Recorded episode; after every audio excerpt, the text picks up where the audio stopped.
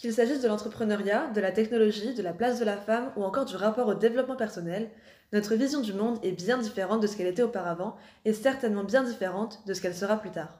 Alors ce podcast, c'est un peu un moyen d'exposer la manière de penser des jeunes à l'heure actuelle et pourquoi pas de l'immortaliser. Bonjour et bienvenue dans cette mieux après.